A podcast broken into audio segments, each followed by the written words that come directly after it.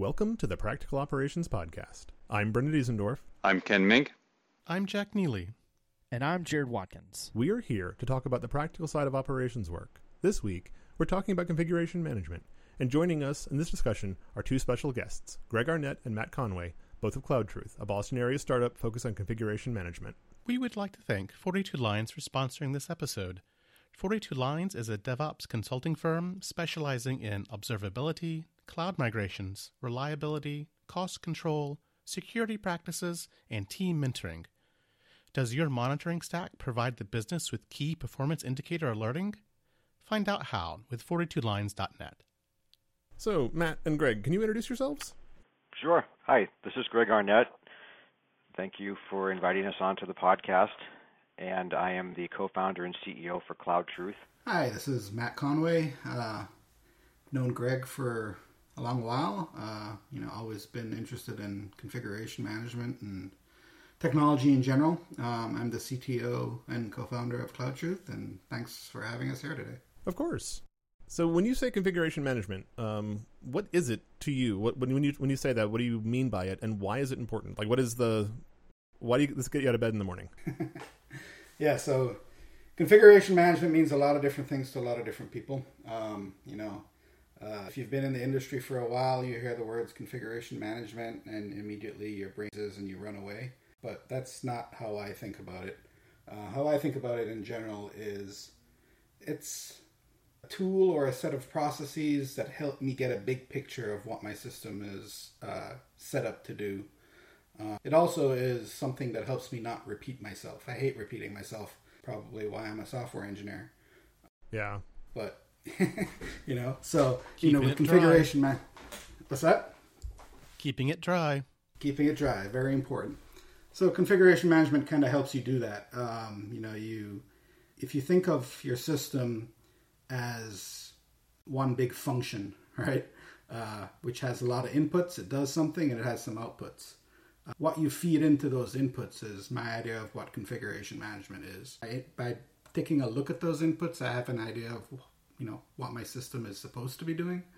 Um, and by managing those inputs in a in a rigorous manner, keeping them versioned, making sure I know who changed what when, things like that, then I can avoid repeating myself. That's that's that's how I tend to think about it. How do I manage the inputs to my system? Keep on top of the state of my system as a whole. Excellent. I, I completely agree that configuration management is an essential tool, um, but I always have trouble describing it to people in terms of like talking about the why of it. So that's a that's a handy intro. It's it's definitely at the core of almost everything we do now related to usage of the cloud. Considering it, you know, everything is sort of X as code these days. We've gone into the infrastructure as code realm, and it's sort of um, what we've seen kind of in our surveys and research around what challenges customers are faced with using good configuration management principles to configure their cloud infrastructure, configure their applications that live on top of that infrastructure, um, do a level of secrets management, is that the cloud is much more complex than it was five years ago, 10 years ago. Um, the, the state of new offerings from you know, Amazon, Azure, Google, the major providers, um, just keeps adding to that complexity. The new architectures that are being used, whether it's sort of a container slash Kubernetes approach or serverless or hybrid or multi-cloud. Uh, there's so many new dimensions that need to be managed from a configuration settings point of view.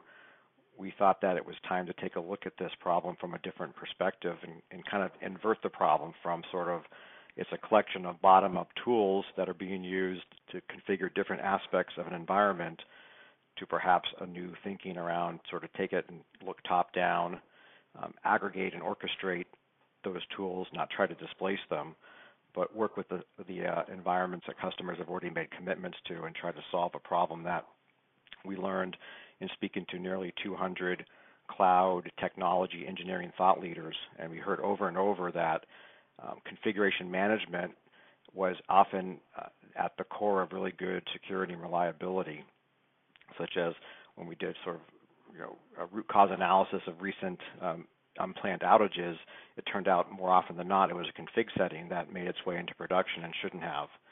So we kept hearing these signals in our research and thought, okay, this is time to take a fresh approach to this discipline, and that's uh, one of some of the genesis thinking around Cloud Truth. So I'm really familiar with Terraform and a little bit with Argo CD.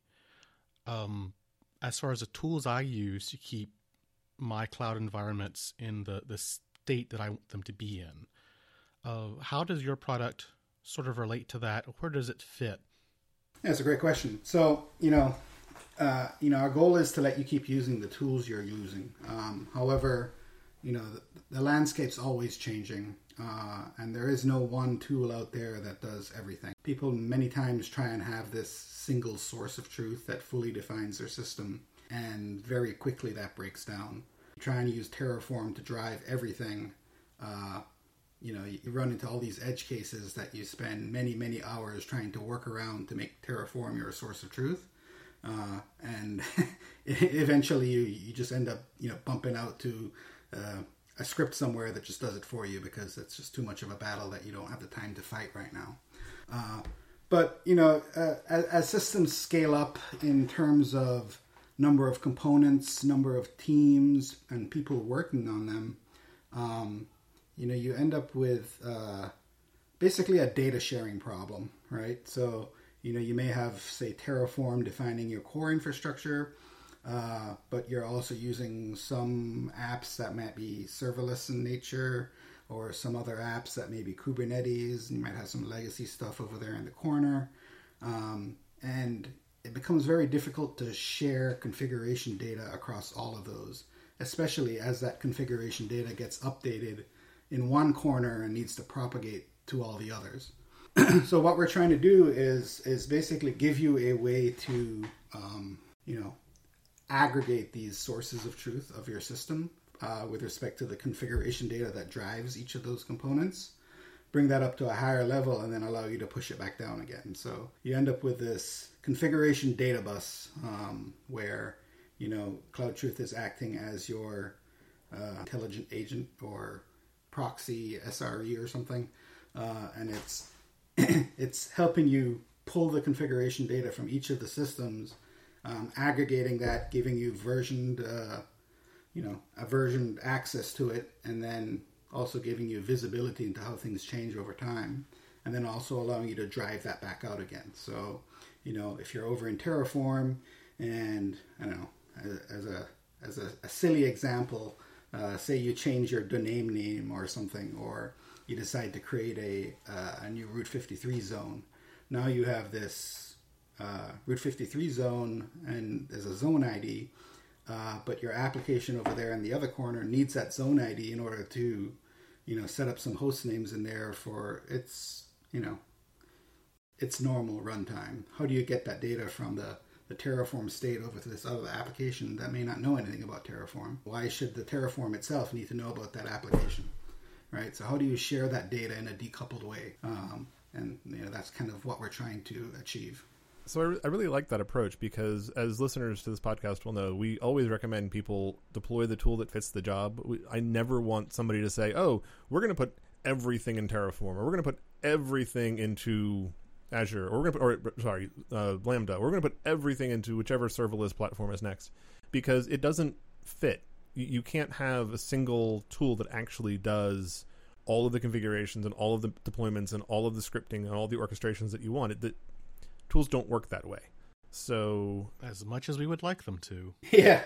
And I, I've had that fight over and over and over again, especially with management who have been sold on the oh well this this one thing will solve all our problems.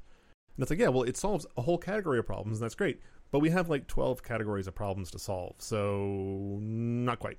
And I definitely see Terraform in that that range today where it's the cloud management tool that solves all of your problems, provided that you can accept completely throwing out any semblance of the advanced configuration management we used to have uh, back in the data center.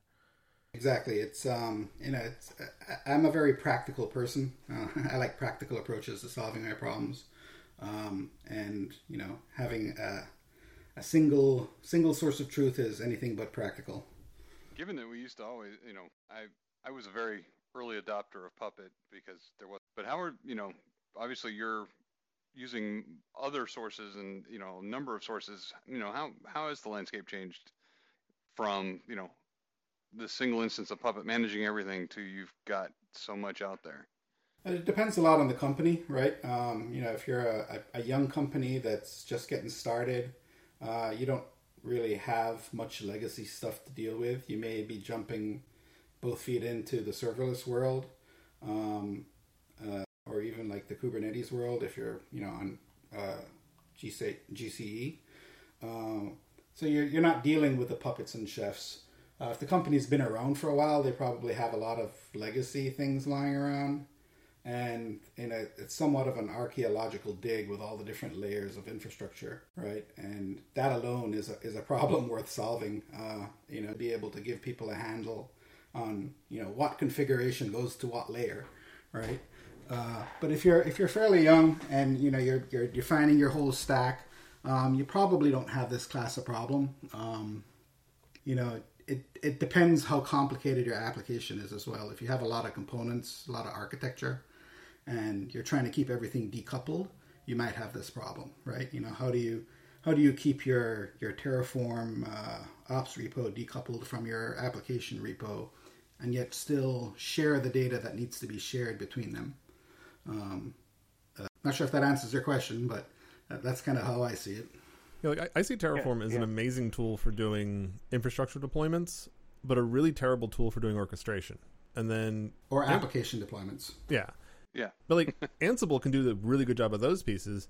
And yeah, it can deploy your, your cloud resources, but it's not really great at it. I mean, you can suffer through it, but there there are better tools for that. So yeah, the uh, the first wave of you think sort of we're the third wave of modern cloud configuration management tooling, and this doesn't take into consideration there was a whole configuration world before the cloud with you know, uh, NetIQs of the world and and those Microsoft Systems SMS, um, all kinds of different technologies that were that still are very popular in the in the enterprise in terms of uh, configuring images or rolling out you know new Windows desktops that kind of thing. But sort of starting around 2006 2007 with the advent of Amazon Pub, uh, Web Services and the first kind of really truly pay-as-you-go public cloud environments. Uh, the configuration tools of those days were the con- consoles from the vendors or you know, Capistrano to roll out a, a web app, and it was very immature. Um, just a few years later, then you see the first generation of the independent tools. So Chef emerges, um, Puppet and Ansible get retooled for managing the, the world of cloud, where you think about ephemeral infrastructure and um, don't don't treat your servers as pets, but treat them as cattle. Um, kind of a crass thing, but it's sort of the the that mindset was starting to take hold, and then HashiCorp or Terraform and um, you know infrastructure as code is becoming widely accepted during this phase. But customers are still trying to sort of focus down on fewer tools and more.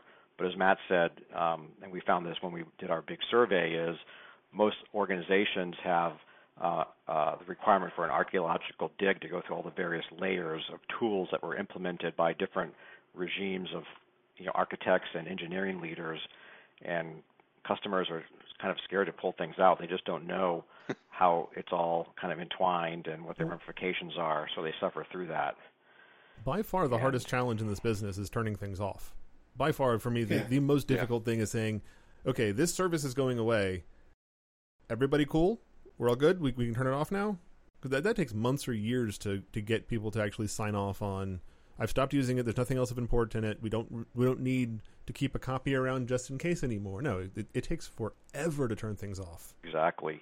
So customers need a you know coexistence strategy with rolling out new enabling technologies, and that was one of the guardrails that we set up around our project. Is we didn't want to try to go and build a what would be considered a Terraform replacement or something of kind of what Pulumi is trying to do with their you know one config stack rules at all kind of approach, but rather do the orchestration as an independent additional tool in that tool chain and sort of take that path.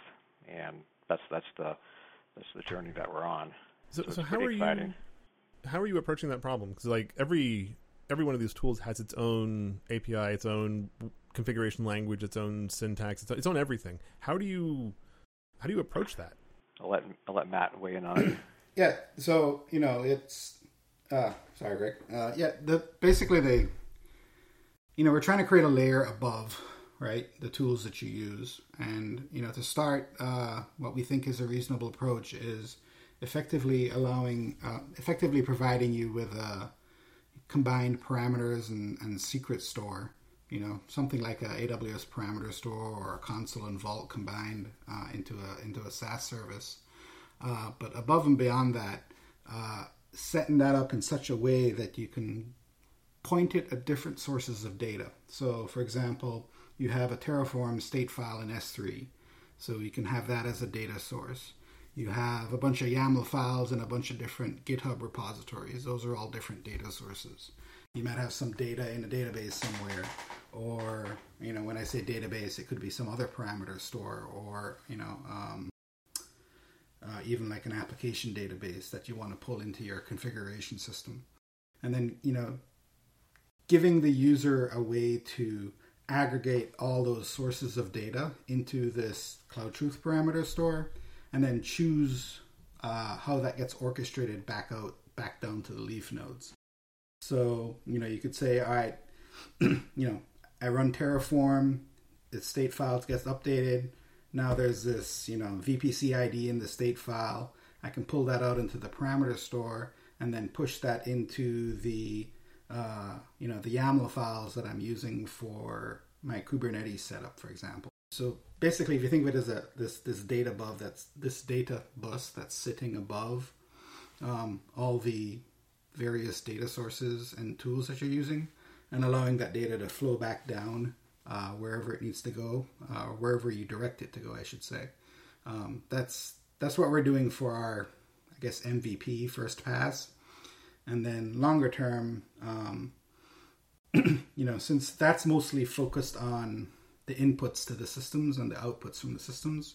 If you think of each each of your systems, be it an application component or an infrastructure component, that they have inputs and outputs.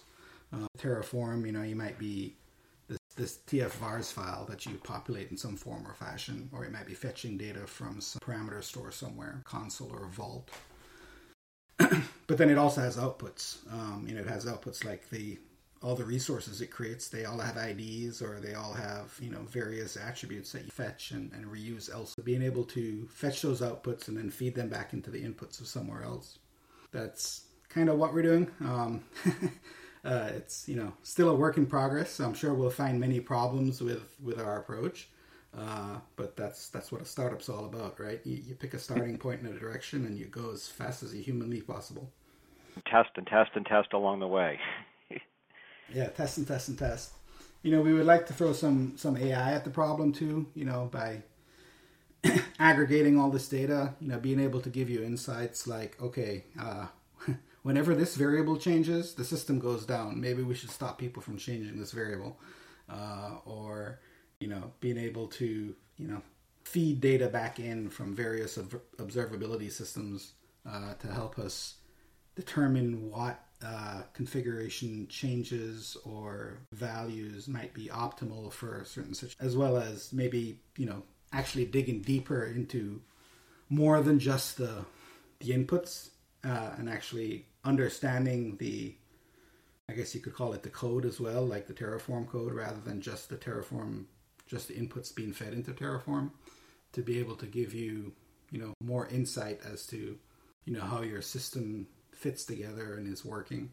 Uh, that's that's a little further out. Yeah, the the four of us regular hosts, um, Jack, Jared, Ken, and I, have been we we have run observability systems at scale, and there's always been a challenge associated with getting usable data back out. It's like, yeah, there's a configure, there's a query interface. You can go ask questions, but how do you automate the extraction of useful information for other systems to, to consume in a a pragmatic and programmatic way? And being able to tie into common systems um, for anything, for any other kind of class of machines. Like, I, I would love to be able to have a Kubernetes um, awareness check, like the either the the health check or whatever, also be able to look at logs from other parts of the system you know, via say Elasticsearch, or look at other metrics that are not just pod local or container local, but look at other infrastructure pieces. But there's no real unified way to do that. and it means that everybody has to roll their own and invent their own every time, and that's really frustrating. The uh, the notion that teams are creating sort of do-it-yourself, uh, do-it-yourself bespoke tools to address some aspect of configuration orchestration was a strong signal that we heard in our research. We encountered numerous teams that described to us having built a tool to address some aspect of coordinating, um, as Matt said, the inputs and outputs between the different systems that are managing the various aspects of configuration. So that was a sort of a, a light bulb moment for us is okay, if customers are willing to invest their precious time and resources on this, there must be a problem to solve. What's the right entry point to get there? We have kind of platform ambitions. We want to be a configuration data lake, um, so to speak, where we could then provide all that upside analysis. But how do you get there is to start off with a wedge set of functionality. So this concept of a combined parameter store with secrets management, uh, with support for different environments and some other um, sort of more creative uh, capabilities around manipulating of the parameters is how we're going to enter the market, and that's what we're testing right now with um, a set of um, early adopter um, prospects. I mean, if you're taking all that data from all those things, one of the things that I've recently gotten bit with multiple times is, and it's very specific to Terraform, was dependency trees that you know everybody's sharing remote state files, but you don't necessarily know that it changed when you're not running it constantly. Exactly. And, you know, everybody always says, oh, I'm using Terraform. I don't have to worry about dependency trees. And that's just not true because yeah, you, know, you don't run yeah. a monolithic Terraform. You keep thinking right? that. right? You, you tend to have like, you know, I've seen customer, uh, you know, I've seen other people using like you know they'll have like a centralized Terraform repository, which in and of itself might have, you know, you know, five or six different state files. Got fireworks going on over here. If you hear any noise, not sure why there are fireworks going on over here. Those are impressive fireworks. Yeah, they are nice. Uh, but then they, they also have like you know Terraform embedded in all the application repositories as well, which with their own state files, and then it's not just you know one state file per application. It's like three or four or five of them because they each application runs in multiple environments. So you know you get this this uh, matrix multiply going on, and uh, it becomes really hard to keep on top of your system when you know one changes and you want to know you know you want to know if, if I change this input, which of my systems does it affect before I change it?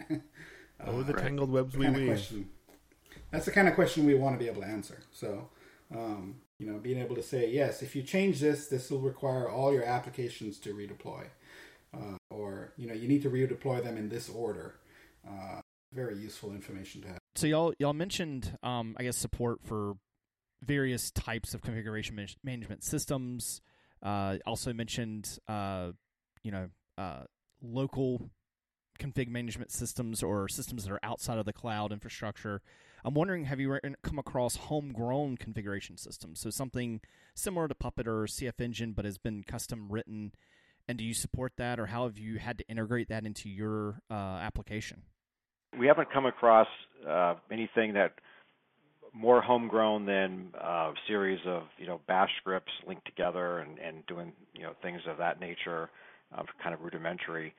Um, we're you know we're we're technically not in market yet. We're going through a private beta period uh, very shortly, and uh, we t- expect to have a much wider you know c- engagement with the audience um, after that, and expect to see um, potential opportunities for integration and you know custom data exchanges um, as we uh, encounter different environments, but nothing homegrown as of yet.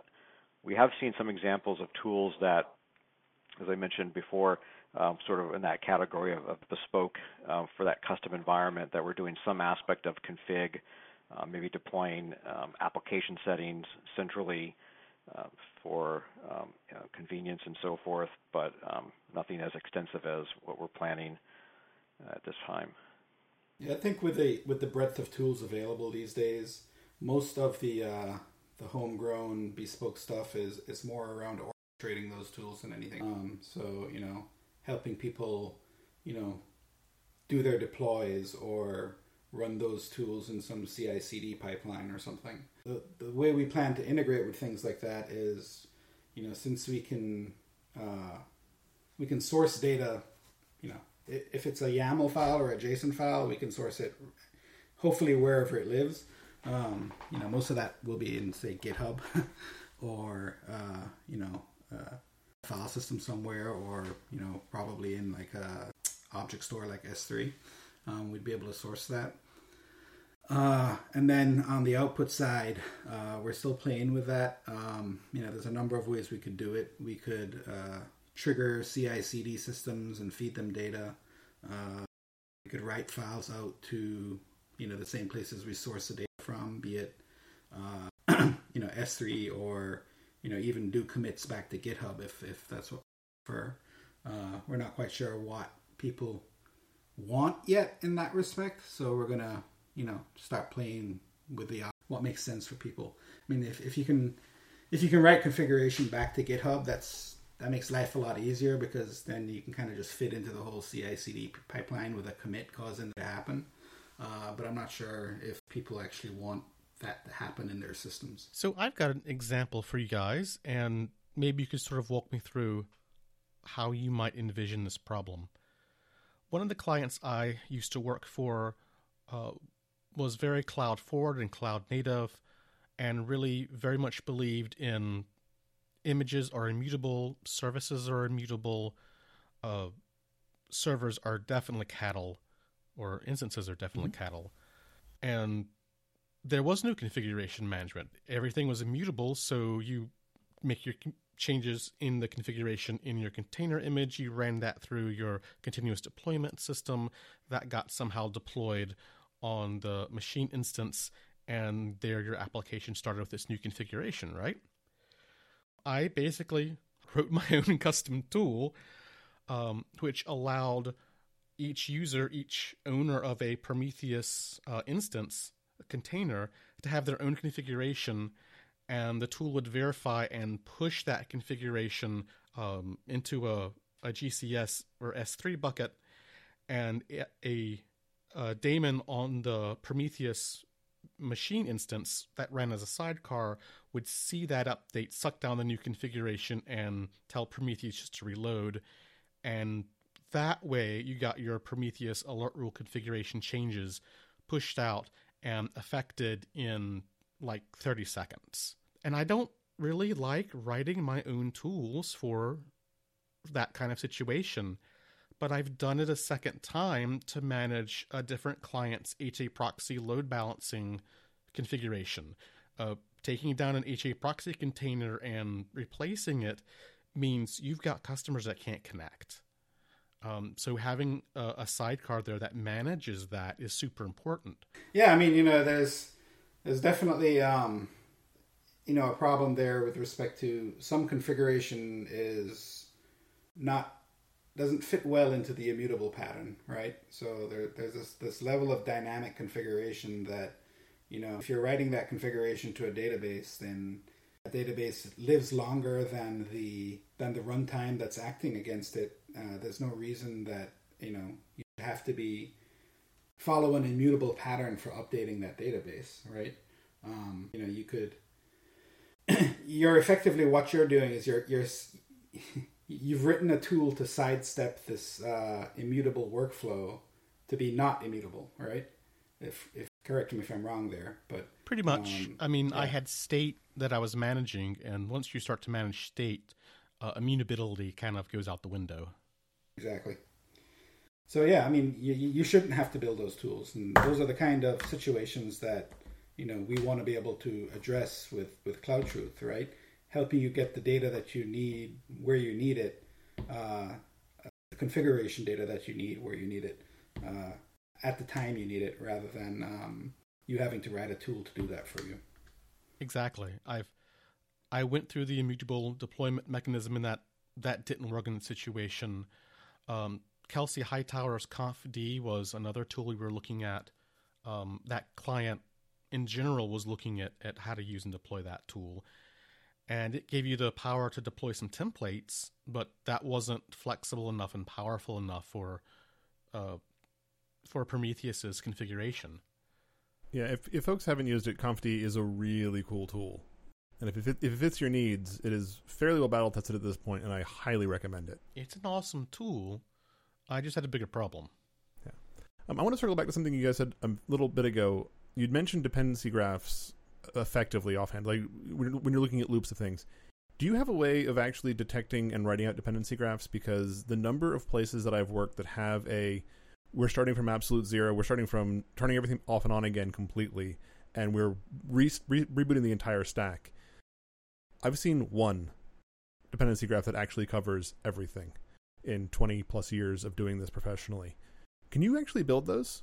Well, it depends. Eh, you know, what we're thinking of in terms of a dependency graph is uh, at, a, at a level higher. It's not like all of your, say, AWS resources. All right, you have Terraform, you have application X, component Y, component Z, and being able to figure out that you know this com- this configuration gets used by these components. So it's a it's a lot simpler of a dependency graph. It's more of a high level system dependencies or high level application component dependencies uh, than it is an absolute dependency graph of everything in your system. It's a little bit more. It's a little. It's it's a lot simpler a problem for us, especially since we're only dealing with configuration inputs and outputs and how those relate uh, between the difference in your system. Uh, but yeah, I mean, you know, dependency graphs are never easy. no, they're not. no. And, and, Brendan, are are you thinking of something? Are you familiar with Cloudcraft Co? I have uh, not seen them yet. The it's a visual representation of say an AWS topology. I'm not sure if that would be something that would be um, helpful in this what you're describing, but it's a very creative um, uh, visualization of how an entire environment is wired up.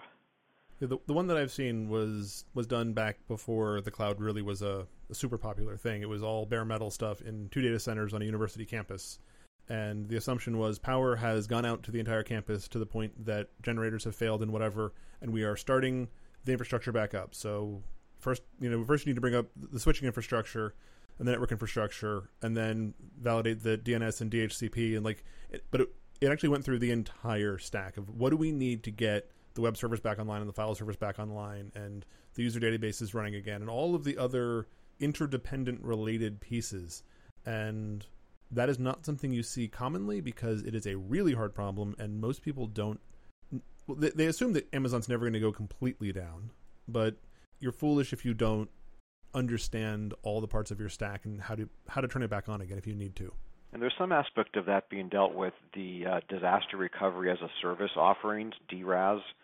Uh, so Amazon actually made an acquisition in that space, a company uh, called CloudEndure that provided a capability to have a hot standby image of an entire AWS architecture or any cloud architecture they were cross cloud and be able to rehydrate it as needed. So it's not quite what you're describing, but it's sort of they were they were having you build these run books, which would in turn become a order of operations. Um, you know, dependent the steps dependent upon that step happening successfully, you know, so forth. Ooh, that's tasty. Implicit, implicit in the design.